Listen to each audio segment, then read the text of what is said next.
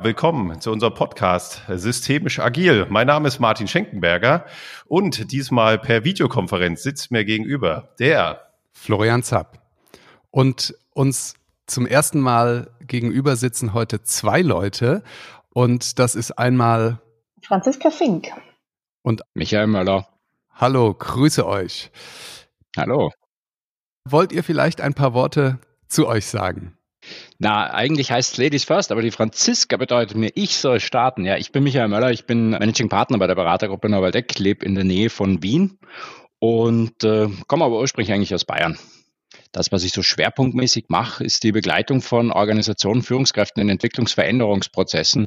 Ähm, meistens geht es um Agilisierungsfragen, ähm, um Geschäftsmodellfragen, sehr viel auch um Entwicklung von Führung und in den letzten Jahren sehr oft auch um das Thema Purpose. Wie kann ich über Purpose Energie und Orientierung in der Organisation entfalten? Super, klasse. Da sprechen wir auch gleich ja nochmal ausführlich drüber. Franziska, ich bin auch Partnerin der Beratergruppe Neuwaldeck wie Michael und bin 40 Jahre genauso alt wie dieses Beratungsunternehmen. Es gab neulich eine lustige Situation, als ich eine Keynote gehalten habe bei einem großen Kongress und der Moderator mich vorgestellt hat als Gründerin der Beratergruppe. Das bin ich nicht. Äh, ich bin aber schon lang dabei und wir begleiten Unternehmen in den Themen, die sie beschäftigen. Und das ist im Moment eben große Change-Prozesse, Agilisierung, Strategieprozesse, Business Model Innovation und das ganze Thema Führung, auch in der agilen Organisation und eben auch Purpose. Also wie, ähm, wie übersetzen wir Purpose in Steuerung und wie nutzen wir den? Wir arbeiten mit Konzernen, Mittelständlern, Non-Profit-Organisationen und Startups und aus dieser Erfahrung raus, äh, das hat uns dann dazu geführt, dieses Buch zu schreiben, über das wir heute auch reden. Sehr schön, vielen Dank. Ähm, ihr beiden seid, äh, das habt ihr gar nicht dazu gesagt, aus Wien dazu geschaltet, richtig? Ja, genau. Wir sitzen beide in oder in der Nähe von Wien. Wir haben unsere letzten zwei Folgen ja über das Thema systemische Organisationsentwicklung gesprochen und äh, wie wir jetzt äh, fast schon so eine Art kleine Tradition haben, wollen wir danach ja immer mit Expertinnen und Experten sprechen, die dieses Thema oder verwandte Themen umsetzen, da ganz tief drin sind und äh, schon seit äh, längerer Zeit ist mir dieses Buch bekannt, was nämlich unsere beiden Gäste geschrieben haben, Purpose Driven Organizations. Das ist aus meiner Sicht sowieso natürlich extrem lesenswert, aber schlägt eine ganz wertvolle Brücke äh, zwischen der klassischen Herkunft der Systemtheorie, wir finden da viel zu Luhmann, hin zu ja, modernen Auslegungen in agile Welten, in das Thema Selbstorganisation, in das Thema logischerweise Sinn. Und so ist unsere Idee heute, dass wir über diese Fragestellungen des Purpose Findung, Anwendungen, da werden wir hoffentlich gleich tiefer einsteigen, in Organisationen heute sprechen und praktisch eine Art moderne Anwendung der Systemtheorie hier kennenlernen. Unsere erste Frage wäre, wie kam es denn überhaupt zu dem Buch, was wir jetzt hier vor uns haben? Das ist eine schwierige Frage. Wir sitzen nämlich schon am zweiten Buch. Jetzt springe ich mal zurück im Gedächtnis. Dieses Thema hat uns äh, begonnen zu beschäftigen vor neun Jahren, als wir Holacracy bei uns in der eigenen Firma implementiert haben. Wir waren damals so eine der ersten, die das an sich selbst ausprobiert haben, dieses soziale Betriebssystem. Und das stößt einen als allererstes auf diese Frage nach dem Purpose. Also nicht nur Purpose der Gesamtorganisation, sondern für jeden Kreis oder für jede Rolle wird man nach Purpose gefragt. Und wir waren davor immer ausgegangen, ja, wir wissen eh, was uns antreibt. Also implizit war das irgendwie klar, aber nie explizit und mussten es nun plötzlich klar machen und aufschreiben. Und gleichzeitig war es auch in Kundenprojekten, gerade wenn es um Agilisierung geht, immer wieder Thema. Was ist der Purpose äh, dieses Teams oder dieses äh, Organisationsbereichs oder des, äh, der gesamten Organisation? Also ganz viel Erfahrung am eigenen Leib und in der Beratung und Michael und ich haben dann gesagt, es wäre spannend, eigentlich diese Erfahrung mal zu kondensieren, also eine, ein Framework zu entwickeln oder ein Modell für Unternehmen.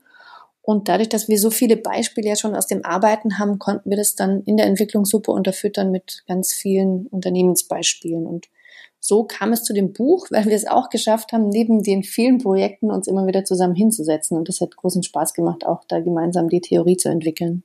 Und ich glaube, ein so ein Faktor ist, ähm, das, was uns eben eigentlich auch so im Kern in der Firma auch irgendwie ausmacht, ist immer der Versuch, eigentlich so Praxis und Theorie gut miteinander zu koppeln. Ähm, zum einen das, was wir praktisch tun, irgendwie aus, ähm, also sagen wir mal, wissenschaftlich basiert irgendwie auch, ähm, auch, auch, auch begründen und steuern zu können. Und auf der anderen Seite, und das war jetzt hier mehr der Fall, wir haben irrsinnig viele Dinge ausprobiert und Systeme auch kennengelernt, sei es Holacracy, Soziokratie, unterschiedlichste Formen von Entscheidungsverfahren und, und, und. Und die Frage war dann eigentlich, wenn man das auf unserer theoretischen Basis der, der, der Systemtheorie einordnen würde, wo gehört das da eigentlich rein? Und das war überhaupt nicht offensichtlich, ja. Also, und, und das hat uns dann schon eine Weile auch beschäftigt, ja. Also im Grunde genommen auch ein Stück weit Ordnung im Kopf machen. Ja, klasse. Das ist euch aber auch gut gelungen. Das ging mir auch beim Lesen so, dass es an der einen oder anderen Stelle sich so äh, Regalfächer oder Schubladen sortiert haben, äh, wenn man sich mit diesem Thema Purpose äh, auseinandersetzt. Dann bietet sich ja der Einstieg an. Erzählt uns doch mal, was, was ist denn dieses Purpose überhaupt? Also Purpose ist auf jeden Fall ein viel genutzter Begriff und für manche auch schon ein Buzzword, weil jetzt alle damit um sich werfen im Management. Mir kommt es ein bisschen vor wie das, dieses Wort systemische Beratung. Das machen jetzt auch alle. Aber wenn du einen systemischen Berater kaufst, weißt du noch nicht, was er dann macht. Äh, und ob das tatsächlich systemisch ist. Und ähnlich ist es mit Purpose, weil das in der Werbung viel genutzt wird, im Marketing oder manche das jetzt als Ersatz für Leitbild oder Werteprozesse sehen oder glauben, es geht um Employer Branding. Und wenn wir über Purpose reden, dann ist unsere Definition, Purpose ist der Beitrag einer Organisation für jemanden, um damit eine bestimmte Wirkung zu erzielen und im besten Fall eine positive Wirkung. Und in der Hinsicht könnte man quasi diese Wirkung allgemeiner vielleicht irgendwo einordnen. Das hat meistens was mit dem Gemeinwohl zu tun. Ja, zu einem größeren Ganzen einen positiven Beitrag zu leisten. Ein Team zu einem Bereich in einer Organisation, ein Bereich zum Gesamtwohl der Organisation und eine Organisation hoffentlich zum Gemeinwohl von der, der gesamten Gesellschaft oder der Community, zu der sie dazugehört. Und insofern ist dann Purpose immer irgendwie so eine Kopplung, glaube ich, auch zwischen System und Umwelt. Das schlägt irgendwie so eine Brücke. So ähnlich wie es eigentlich auch für, für Menschen und Organisationen dann irgendwie ist, weil die Organisation, bei der ich arbeite, das muss für mich auch sinnstiftend sein. Das muss ein Purpose sein, der irgendwie mit dem matcht, was, was ich in die Welt bringen will, auch mit meiner Arbeit. So koppelt das irgendwie auch. Da habe ich gleich zwei Fragen dazu. Das, was mir natürlich sofort einfällt, ist die Frage des Gemeinwohls. Also gibt es dann Organisationen, die, die praktisch nicht wirklich von Purpose von sich sprechen können? Also Waffenfabrikanten, Ölfirmen oder so. Also würde man dann sagen, das ist kein Beitrag zum Gemeinwohl? Also ich glaube, objektiv kann man das nie, nicht so wahnsinnig gut sagen. Da bräuchte mhm. es wahrscheinlich mal einen äh, gesellschaftlichen Diskussionsprozess dazu, einen Diskurs, was man denn unter Gemeinwohl versteht. Und ich würde auch vermuten, dass sich das im Laufe der Zeit auch verändert. Also so eine Frage wird man wahrscheinlich äh, vor 100 Jahren anders beantwortet haben als heute und in 100 Jahren vermutlich noch mal ein bisschen anders. Aber es heißt auf jeden Fall, es braucht diesen Diskurs und eine Vorstellung davon. Dazu sind Demokratien ja grundsätzlich eigentlich mal relativ gut aufgestellt, würde ich sagen. Aber ähm, individuell wird man schon so eine Vorstellung haben. Also ich bin da nicht so ein, so ein Riesenfan von, ja, von manchen Organisationen. Aber das ist meine individuelle Meinung. Aber das Wesentlichere ist ja eigentlich dieser Diskurs, der dabei stattfindet. Und der wirkt ja in Organisationen dann auch wieder hinein. Es ist ja nicht so, dass die irgendwelche starren Gebilde wären, die sich nicht, nicht weiterentwickeln und verändern könnten. Ich habe so ein Beispiel für Beobachtungsposition. Amazon, äh, Versandhandel, den jeder kennt, hat einen Purpose und nennt sich auch selbst Purpose-Driven. Und jetzt können wir uns die Wirkungen dieser Organisation anschauen. Zum Beispiel während Corona gab es in Österreich und in Deutschland ja auch einen harten Lockdown, wo dann auch die ähm, Dienstleistungsunternehmen äh, und Handelsunternehmen zu waren. Das heißt, Schuhgeschäfte waren zu und wenn man kleine Kinder hat, deren Füße die ganze Zeit wachsen und man sitzt jetzt vier Wochen mit geschlossenen Geschäften da, war das ein Segen, dass es da einen Dienstleister gibt, der eine so äh, weit ausgebaute Lieferinfrastruktur hat, dass ich innerhalb von, weiß ich nicht, 24 Stunden zu neuen Schuhen komme zum Beispiel. Oder wenn ich sage, ich habe Risikopatienten, die dann nicht mehr das Haus verlassen, die Welt kommt dann zu Ihnen und Amazon hilft dafür. Also in dem Fall äh, dient es dem Gemeinwohl. Aber wenn ich dann schaue auf Umweltschutz oder auf Arbeitnehmerrechte, ist es nicht gemeinwohlorientiert, sondern irgendwie wachstumsorientiert oder gewinnorientiert oder umsatzorientiert oder eigentümerorientiert. Also da würde ich es nicht als in unserem Sinn purpose-driven bezeichnen. Und jetzt können wir uns ja nicht anmaßen, da ein Urteil zu fällen, aber wir können Kriterien aufstellen und in einen Diskurs gehen, um zu schauen, was sind denn die Wirkungen, die ein Unternehmen zeitigt und inwieweit kann man es dann noch purpose-driven nennen. Und da gibt es ja zum Beispiel von der Gemeinwohlökonomie auch so eine Art Zertifizierung. Und das finde ich spannende Ansätze, um mal darüber zu reden, ähm, wie, äh, welchen Beitrag leistet eine Organisation zum Gemeinwohl abstraktere Orientierung ermöglicht und auch noch bei hoher Komplexität Orientierung ermöglicht. Und diese Unterscheidungsfähigkeit, die verliere ich an manchen Stellen, da werden dann konkretere Dinge vielleicht nicht mehr so, so wahnsinnig handlungsleitend sein oder äh, mich bei Entscheidungen unterstützen. Das heißt, mit anderen Worten, man kann schon sagen, Sinn ist so ein bisschen etwas, worauf man setzen sollte, wenn man mit hoher Komplexität rechnet. Und insofern, da gibt es schon, schon etwas grundlegend Gleiches, ja, was die Systemoperationen und dann wiederum Entscheidungsprämissen eigentlich angeht. Habe ich das ähm, jetzt stark vereinfacht. Ich habe mir so im, im Vorfeld überlegt, also diese Sinndimension von Luhmann ist ja, dass alles, was Systeme machen, ja immer Sinn prozessiert. Und es hat scheinbar bisher für Systeme Sinn gemacht, auf Zahlen zu gucken und auf wie auch immer. Und jetzt macht es offensichtlich Sinn für Systeme auf Sinn zu, zu schauen. Könnte mhm. man das so ausdrücken? Ja, weil äh, quasi äh, der konkrete Sinn, nämlich quasi diese Differenzierung anhand von Geld, ne? Zahlung, Nichtzahlung, Einnahme, Nichteinnahme, mehr Umsatz, nicht mehr Umsatz, nicht mehr das Einzige ist, an dem man sich orientieren kann und ähm, es vielleicht was Grundlegenderes bräuchte oder was Allgemeineres. Ne? Und in manchen Fällen, in einer Krisensituation, mag es ja dann durchaus wieder auch Sinn machen, sich auf dieses Ökonomische zu fokussieren, weil schlicht und ergreifend ist man sonst morgen weg vom Fenster. Also wenn man heute anschaut, die Gastronomie beispielsweise, werden viele Betriebe, das wird das Einzige noch sein, worauf die gerade noch schauen können, nämlich ob sie noch genug Liquidität haben. Bei der BWL-Vorlesung früher im Studium habe ich gelernt, der Sinn von Unternehmen ist, Umsatz zu generieren und optimalerweise auch Gewinn. Ne? Aber ich glaube, da geht euer Begriff des Sinns auch noch ein Stück weiter, weil irgendwann kommt es ja auch zu den Mitarbeitern, dass die quasi den Sinn er erkennen oder einen neuen Sinn ausbauen. Wo wollen wir denn hin mit dem ganzen Unternehmen? Mhm. Ja, da, ich denke, da waren sich schon die alten BWLer nicht so ganz hundertprozentig einig. Da gibt es ja auch andere ähm, Meinungen, was denn der Sinn und Zweck von Organisationen oder von Unternehmen wäre. Aber es rückt natürlich damit äh, Profit oder auch Wachstum mehr in eine Kategorie, so ähnlich wie beim, beim, beim in der Psychologie würde man sagen, ein Hygienefaktor. Das, das ist in gewisser Weise notwendig, aber das ist nicht das, was mich eigentlich motiviert oder treibt auch. Ja? Und so ähnlich ist es bei, bei, einem, bei einem Unternehmen auch. Und es wird meistens auch ähm, so sein, dass eine Organisation nicht allein wegen des Geldverdienens gegründet worden ist. Menschen überlegen sich, dass sie Geld verdienen müssen, aber sie wollen was mit ihrem Leben anfangen und in die Welt bringen. Und haben vielleicht eine coole Idee, ähm, wie sie diese Welt ein Stück weit besser machen können. Oder etwas, was einfach ein, ein, eine, eine Idee ist, die man in die Welt tragen kann. Und deswegen gründen sie vielleicht eine Firma. Und wenn dann Geld zum Selbstzweck wird, dann wird es ein bisschen fad mit der Zeit.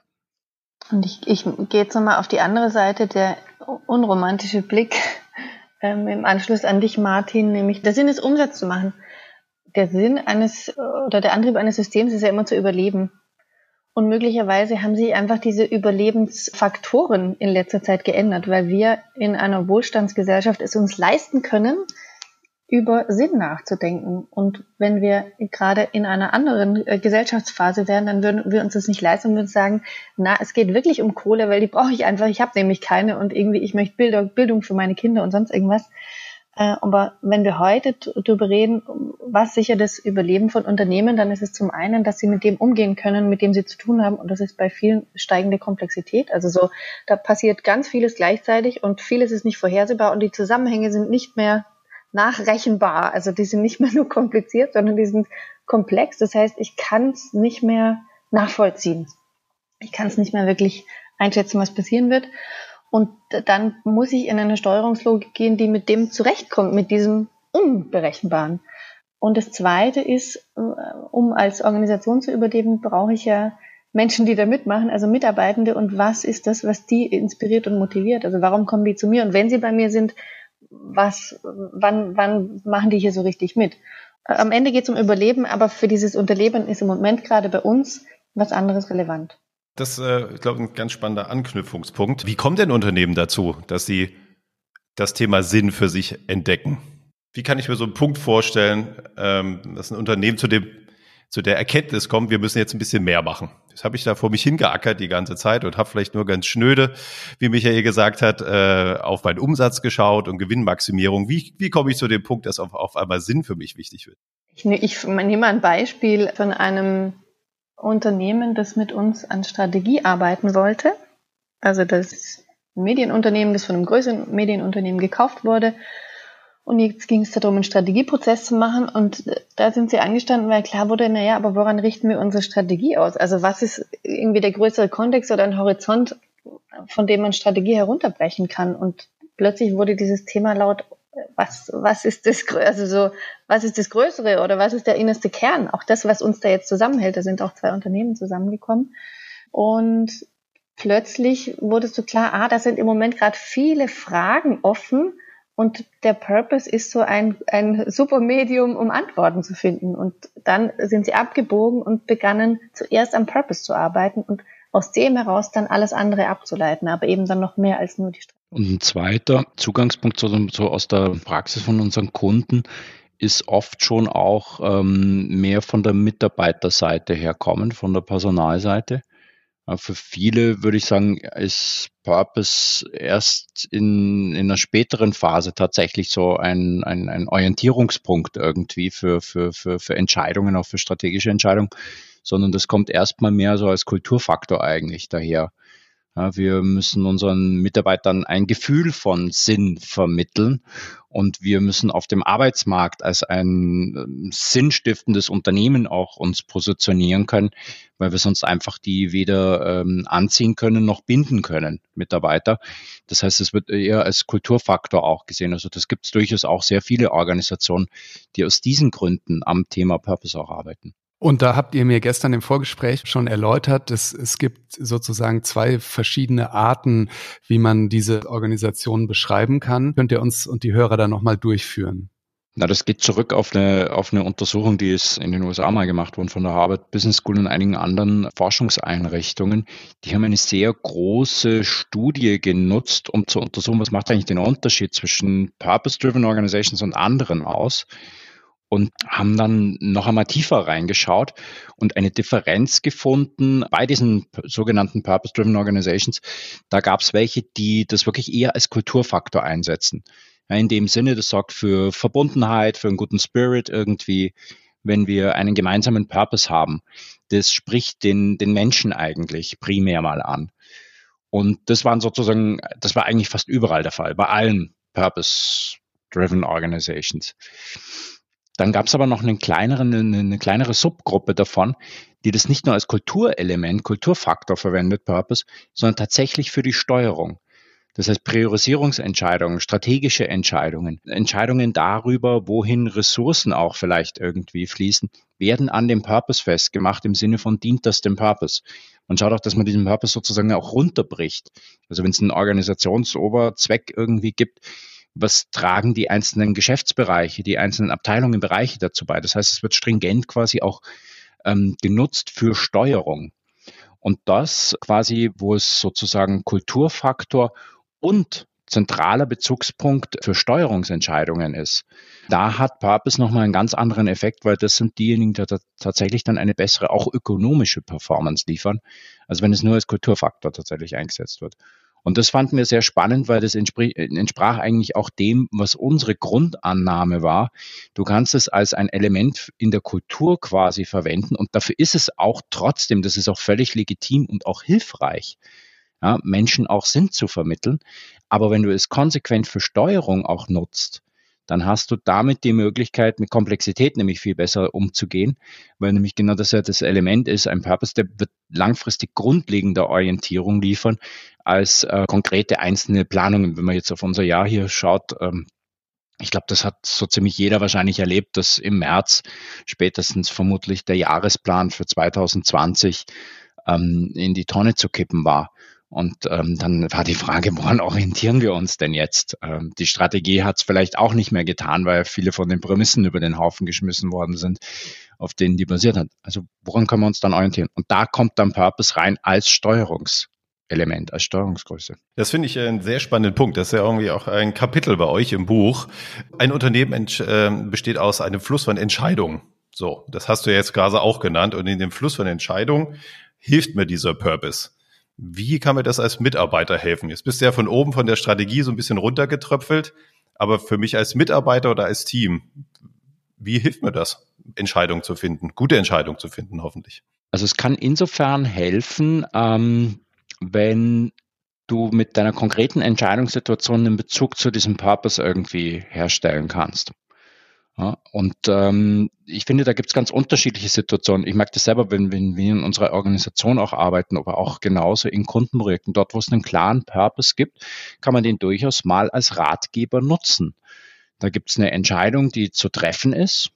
Keine Ahnung das jetzt eine Entscheidung ist, wir stellen diese oder jene Person ein, ob das eine Entscheidung ist, wir beschäftigen uns mit äh, dieser Produktidee oder jener Produktidee, ob das eine Entscheidung ist, wir nehmen dieses Projekt an oder lieber doch nicht.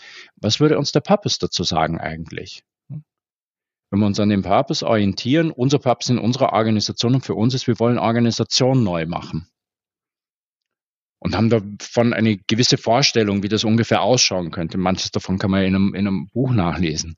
Ähm, und es gibt jetzt die Frage, was müssten wir eigentlich zum Beispiel äh, weiterentwickeln? Wir haben so einen Prototyping-Kreis, wo wir Produktentwicklung machen.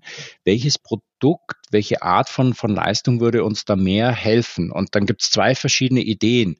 Ähm, die eine ist vielleicht schon recht konkret irgendwie und könnte man gut weiterentwickeln, ist aber mehr von dem, wie wir es immer schon gemacht haben. Ja, eine Verbesserung, eine inkrementelle, aber Organisation neu machen nicht, aber weiter so. Ja, wäre gut. Oder es gibt was noch ziemlich diffuses, aber das wäre wirklich mal innovativ und ganz was anderes. Die Befragung des Purposes könnte uns helfen, in welche Richtung entscheiden wir uns, wo wir unsere Ressourcen reinstecken. Oder was wir auch schon zwei, dreimal, was ich selber erlebt habe, ist, ähm, wenn einem nichts mehr einfällt und du schaust einfach nur auf diesen Purpose, was wird dir in den Sinn kommen, was man jetzt machen könnte, wenn man Organisation wirklich neu machen würde? Da kommst du auf ganz, also, also manchmal, ja, natürlich nicht immer, das ist kein, kein, kein Wunderwurzel, aber äh, da kommst du manchmal auf ganz andere Sachen noch. Ja? Und das, da hilft Purpose tatsächlich. Aber du musst diesen Bezug herstellen und das heißt natürlich, wenn du jetzt Teil eines Riesenkonzerns oder so etwas bist, der irgendeinen abstrakten Purpose hat, der ganz weit von dir weg ist, dann muss es dort eine Übersetzung auch geben. Ja, sonst wird es unter Umständen ähm, zu weit ja, und zu, zu abstrakt. Das ist cool. Michael hat gerade die Purpose-Meditation erfunden. Lehn dich zurück. und, und lass den Purpose entscheiden. Lass den Purpose entscheiden. Aber mir kommt da noch in den Sinn, es muss dann natürlich auch das Commitment des Managements oder der, der Entscheider geben, dass man im Sinne des Purpose handelt, handeln darf, weil sonst, wenn man das dann tut als Mitarbeiterin oder Mitarbeiter und dann kommt derjenige und sagt, jetzt hast du aber gegen Arbeitsanweisungen 1, 2, 3 verstoßen, ist ja schön, dass du im Sinne des Purpose handelst, aber hier steht, wenn das passiert, musst du erst das tun ähm, dann wird das natürlich ad absurdum geführt. Aber das ist ja, wenn ich richtig verstanden habe, genau euer Punkt zu sagen, diese wenn-dann Arbeitsanweisungen helfen halt bei Komplexität nicht. Während eine Leitplanke des Purpose steht mir dann immer als Ratgeber zur Verfügung. Und ich glaube, das ist der Unterschied, den du jetzt gerade benennst, den wir vorher angesprochen haben. Nehme ich Purpose als Kulturfaktor oder nehme ich ihn ernsthaft zur Steuerung? Also meins wirklich ernst. Und das erste, diese High Camaraderie Organizations, ähm, da kann das genau passieren, was du beschrieben hast gerade, nämlich, dass es einen Purpose gibt und wir erleben das zum Teil in Pharmakonzernen oder Chemiekonzernen, also so, es ist oft Konzern, die sich dann so einen schönen Purpose, oft macht denn dann die Marketingabteilung oder sowas, überlegen und überall draufschreiben. Ich als Mitarbeitende spüre aber weder dann viel davon, oder, oder merkt vielleicht eher, dass die Stellen, wo sich spießt, wo ich sage, warte mal, aber wenn wir das wollen, warum tun wir dann jetzt gerade das? Aber es fließt eben nicht in die äh, Struktur der Organisation ein und auch nicht in Entscheidungsfindung. Und andererseits, wenn ich eine High Clarity Purpose Organisation bin, also jene, die das wirklich zur Steuerung verwenden, die brechen das ja runter. Das heißt, ich habe da meinen Übergeordneten, der ist vielleicht zu abstrakt, um manches zu entscheiden. Also wenn jetzt unsere Assistentin im Büro weiß, okay, wir machen Organisation neu, damit die Welt heute und in Zukunft menschliche Bedürfnisse und Hoffnungen erfüllen kann. Und sie überlegt sich jetzt aber gerade, wie sie das mit dieser Storno-Regelung für die Teilnehmerinnen dieses Lehrgangs, ich so, hm, warte mal, keine Zeit für die Purpose-Meditation. Aber was da hilft, ist, dass wir einfach das wirklich Stück für Stück heruntergebrochen haben. Also wenn das unser Leitsatz ist, und jetzt schauen wir auf unsere einzelnen Teams. Wie trägt jedes einzelne Team dazu bei? Und in diesen Teams, welche Rollen sitzen da drin? Wie trägt jede einzelne Rolle dazu bei? Und dann wird es natürlich schon viel leichter, weil da wird es dann Stück für Stück konkreter und das hilft mir dann, ganz konkret Entscheidungen zu treffen. Und es ist ja bei uns auch tatsächlich ernst gemeint, da hat jede Mitarbeitende in ihrer Rolle die Entscheidungskompetenz, die da dranhängt. Also es gibt bei uns auch keinen Chef oder eine Chefin. Okay, also ich habe, glaube ich, jetzt ein gutes Bild und ich fand also diese Idee, den Purpose als, als handlungsleitendes Prinzip durchlaufen zu lassen und nicht, nicht lediglich, ohne es jetzt zu werten, als Kulturfaktor, sehr hilfreich.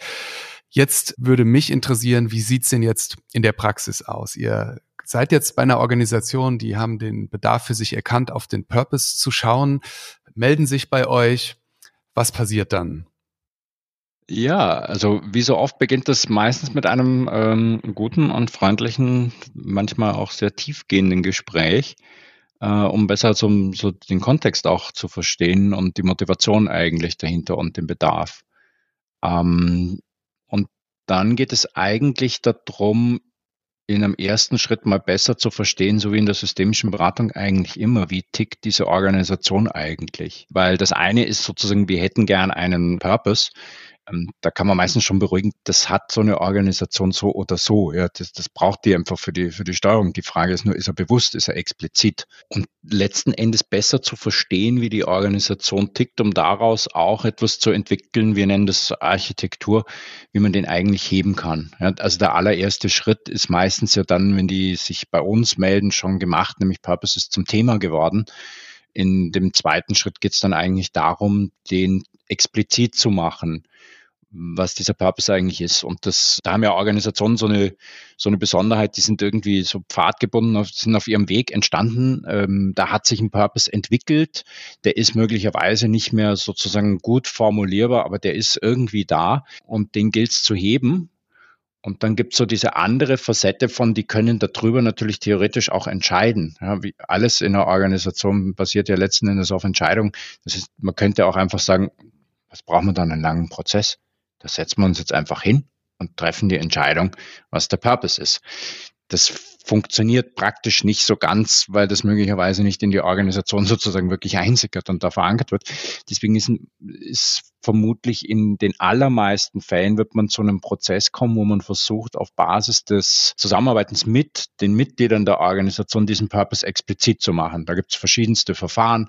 Eines hat der Simon Sinek mal beschrieben, mit Kollegen zusammen diesen Why-Prozess, der auf Basis von von Stories, von Erfahrungen, Geschichten aus der Vergangenheit, so ganz markante Punkte im, im Leben der Organisation, es möglich macht, aus diesen Geschichten herauszukristallisieren, was da eigentlich der, der, der Sinn, der Purpose dahinter ist.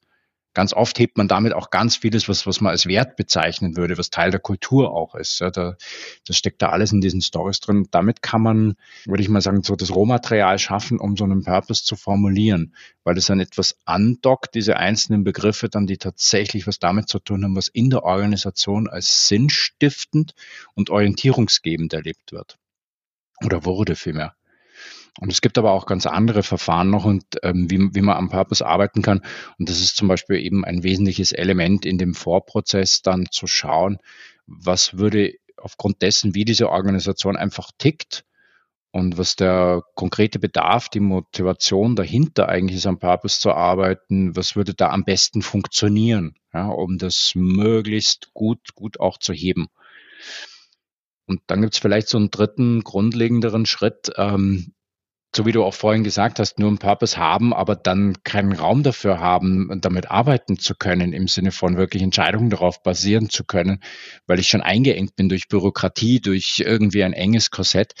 Äh, das wird natürlich nicht funktionieren. Das heißt, man muss dann die Organisation auch so weiterentwickeln, dass sie wirklich Purpose auch entfalten kann Und das geht fast immer in die Richtung, Autorität zu verteilen, andere Kommunikations- und Entscheidungswege auch zu finden, mehr auf Teams zu setzen, ähm, Autonomie zu ermöglichen und möglicherweise sogar auch ganz andere ähm, Organisationssysteme einzuführen und zu nutzen, wie Holacracy und ähnliches. Ja.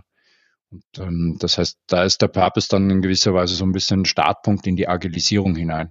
Ganz oft allerdings, das muss ich auch sagen, ist zumindest meine Erfahrung jetzt mit, mit, mit unseren Kunden, die sind meistens schon unterwegs Richtung Agilität. Also nicht nur auf Projektebene, sondern haben auch andere Formen, sich zu organisieren, schon zumindest mal ausprobiert und kommen dann auf das Thema Purpose, weil sie ihn einfach für die Steuerung brauchen. Da, da ist die Ausgangssituation dann ein bisschen anders und da läuft dann der Prozess natürlich, wie wir mit denen arbeiten, auch wieder ein bisschen anders.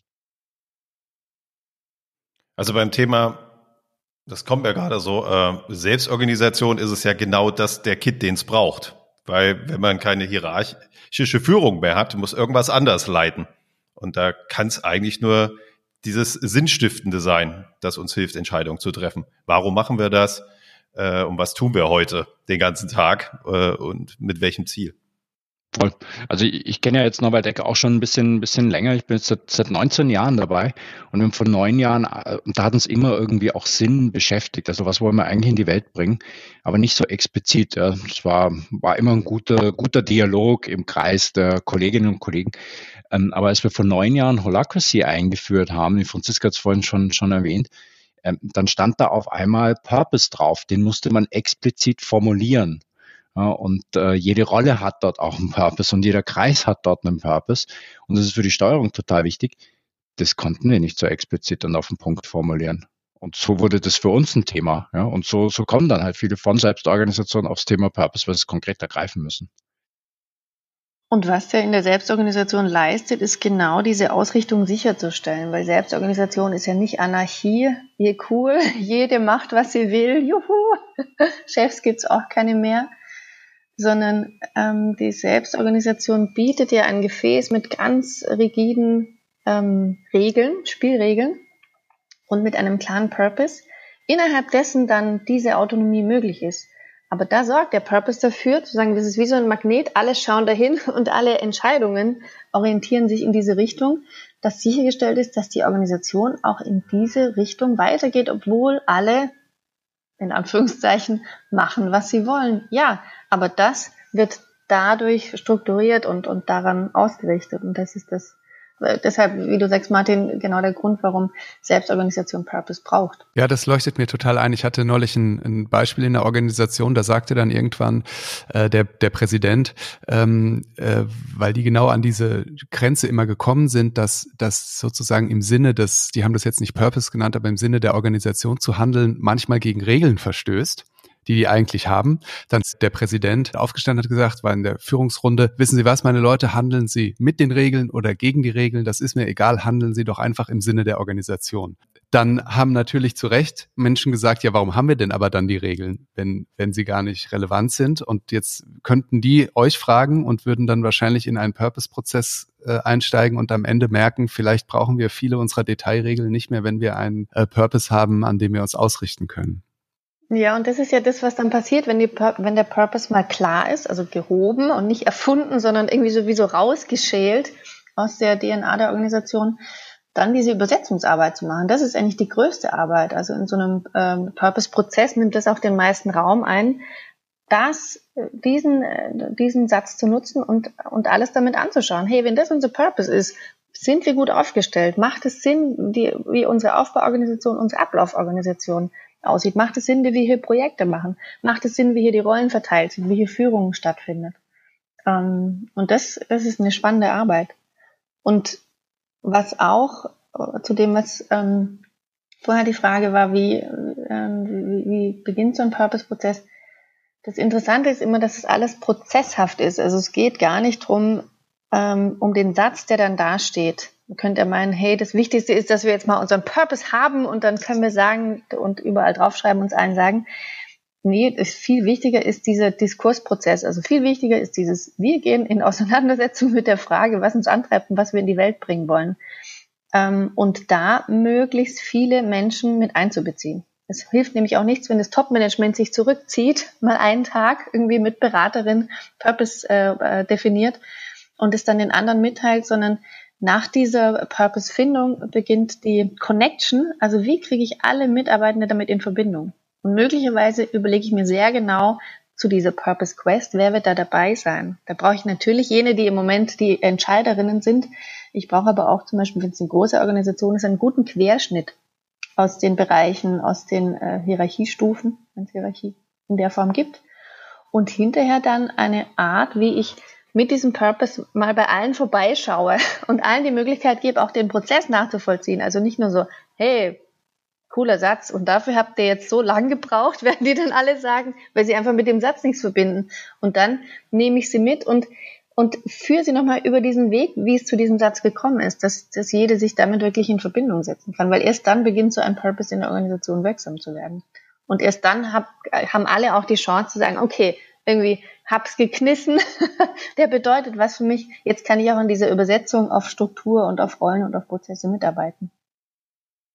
Ihr schildert noch ähm, im Kapitel der Ansatz in eurem Buch fünf Disziplinen. Wollen wir darüber noch kurz sprechen? Die erste Disziplin nennt sich dominanter Purpose. Das heißt, Purpose leitet im Unternehmen die Strategie und alle Entscheidungen. Die zweite Disziplin ist ein Zungenbrecher, kodifizierte Selbstorganisation. Was es heißt, sind verteilte Verantwortung und klare Rollen. Die dritte nennt sich ganzheitliche Partnerschaft, da steckt es eigentlich schon drin. Mitarbeitende auf Augenhöhe und der Job als Ort für Entwicklung und Sinnerfüllung. Die vierte nennt sich super flexible Vertrauenskultur und beobachtet, welche neuen Präferenzen Kulturen in solchen Unternehmen ähm, übernehmen. Und die fünfte nennt sich Koevolution im Ökosystem. Das heißt, der Netzwerkgedanke und ein geteilter Purpose von mehreren Organisationen. Michael, magst du die fünf jetzt nochmal genauer erläutern? Wir fangen doch mal an bei der ersten Disziplin. Na, dahinter steht ja das, was bis jetzt auch schon gerade auch Thema war. Im Grunde genommen, wenn du eine Organisation tatsächlich ähm, weiterentwickeln, verändern willst, dann, dann geht es ja darum, eigentlich diese tiefergreifenden Strukturen, also das, was zu Entscheidungen führt, in der Organisation zu verändern. Und das hat halt verschiedene Komponenten. Das ist so das Inhaltliche, das wird zum Beispiel durch den Purpose oder durch Ziele irgendwie, irgendwie wie eingesteuert. Dann ist die Frage, wie, wie, also wie kommt man zu solchen Entscheidungen? Wer ist da irgendwie involviert? Ja, ist das irgendwie, was weiß ich, ein langer Weg durch die Hierarchie oder passiert das einfach im Team, die entscheiden das gemeinsam oder da gibt es eine Rolle, die das irgendwie entscheiden kann. Das heißt, hast da so Kommunikations- und Entscheidungswege, die werden irgendwie verändert und das wird in solchen Organisationen, die über Purpose auch steuern wollen, die sich an dem orientieren, das wird über Selbstorganisation in der Regel auch abgedeckt. Bei Purpose verwendest du dort, wo du es mit hoher Komplexität zu tun hast, wo du es mit hoher Komplexität zu tun hast, da kannst du nicht mehr ein fixes Organigramm zeichnen oder irgendwie einen urstarren Prozess, der über Jahrhunderte verfeinert und optimiert wird, sondern da musst du dich permanent auch anpassen, wie die Struktur auch ausschaut, wer wo wie involviert ist. Das heißt, und da kommst du dann eigentlich weg vom Organigramm hin zum Organisationsprozess. Du schaffst dauernde Organisation. Und da brauchst du Selbstorganisation. Und das ist das, was wir versucht haben, nämlich für uns klarer eigentlich zu kriegen, was passiert da. Und der Switch ist eigentlich, ja, und das sieht man, finde ich am allerstärksten sieht man es ja natürlich beim, bei so Dingen wie Scrum oder so etwas. Du hast dann ganz klare Regeln, wie der Prozess läuft über die Zeit hinweg. Ja, da gibt's halt, was weiß ich, da gibt's einen Sprint und der ist vereinbart auf zwei Wochen und das sind zwei Wochen und dazwischen ist Ruhe. Da gibt's nichts mit Rebriefing und sonst was neuen Anforderungen. Und so etwas brauchst du auch für die Prozessregeln. Und das ist zum Beispiel, da ist der Proto, das prototypische Beispiel, finde ich, dafür ist Holacracy, das gar nicht so wahnsinnig viele Regeln hat. Aber wie die zu solchen Entscheidungen über Rollen kommen, über den Governance-Prozess und wie das Entscheidungsverfahren da drin aussieht, das ist absolut starr. Und die Rolle des Moderators zum Beispiel ist dann auch dafür zu sorgen, dass der Prozess eingehalten wird. Als systemische Berater würden wir eher gucken, dass wir die Menschen integrieren, ja, dass jede Sichtweise gehört worden ist, dass man aber auch Störungen quasi berücksichtigt. In dem Fall ist das egal. Ja, da, da gibt es glasklare Regeln, wie der Prozess läuft für die Selbstorganisation, um die zu schützen. Und das brauchst du an der Stelle auch. Und dann gibt es so ein Element, also diese fünf Disziplinen, die orientieren sich an den, an den Entscheidungsprämissen, quasi, die, die Luhmann mal rausgearbeitet hat.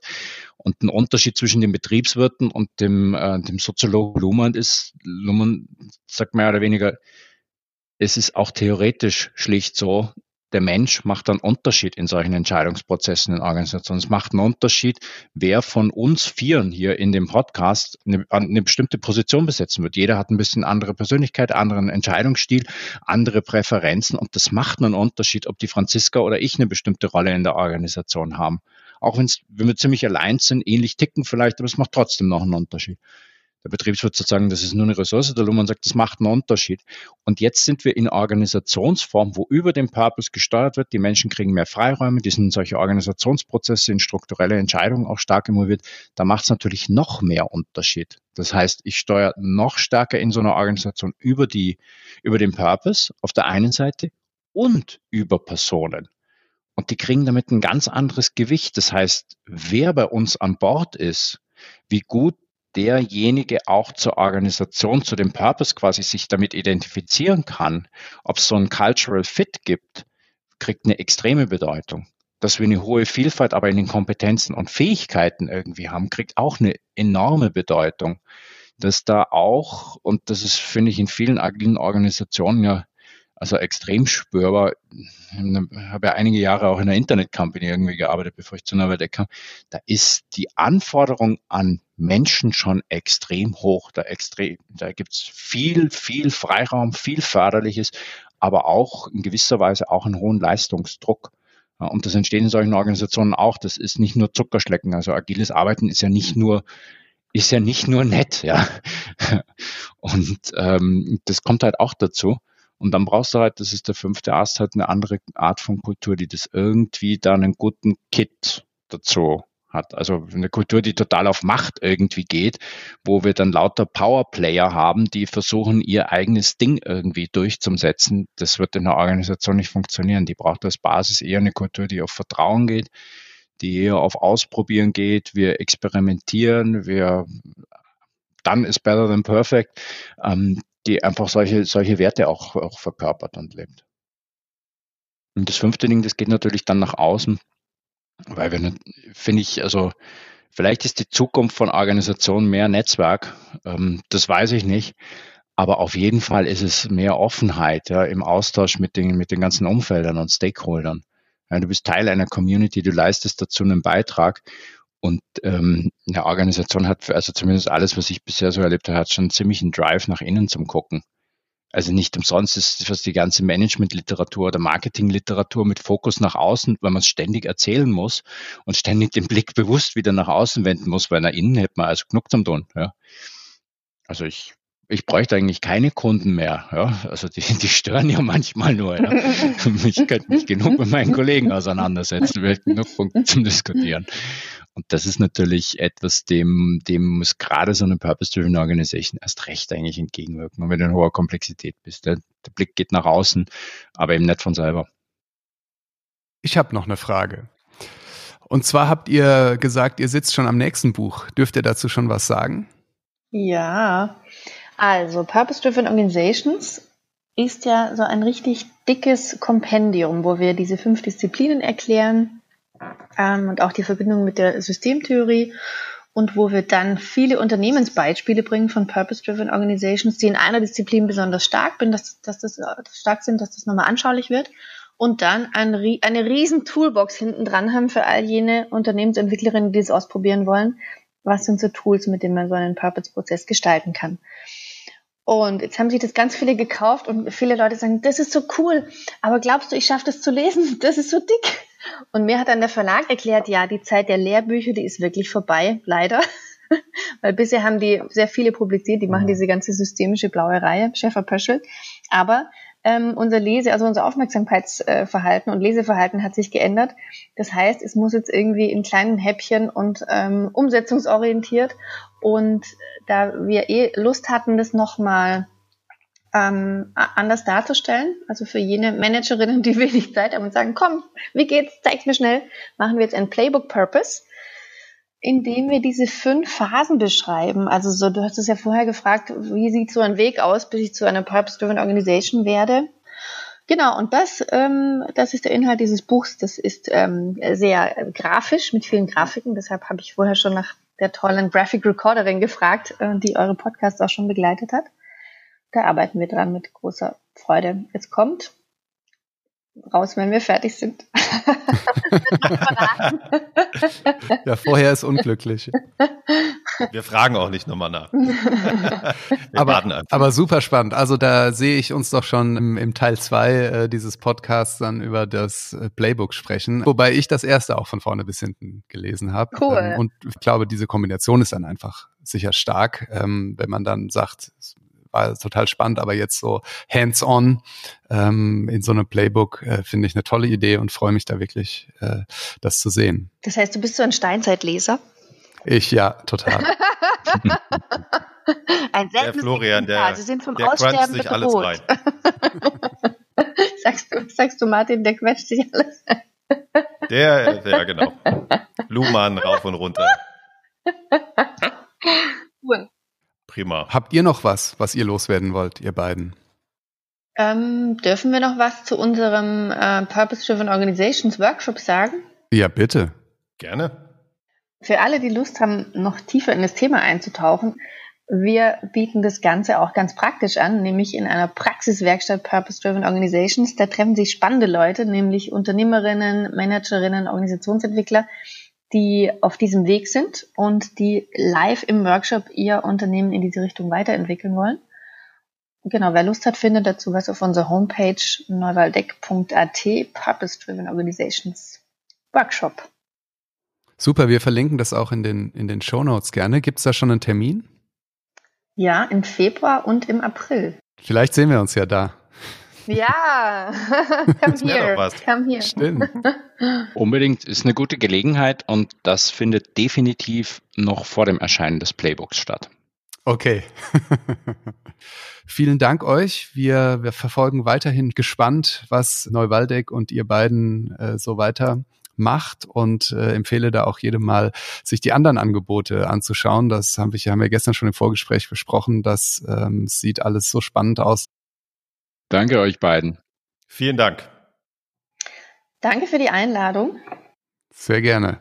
Macht's gut. Auf bald. Macht's gut. Tschüss. Tschüss. Tschüss.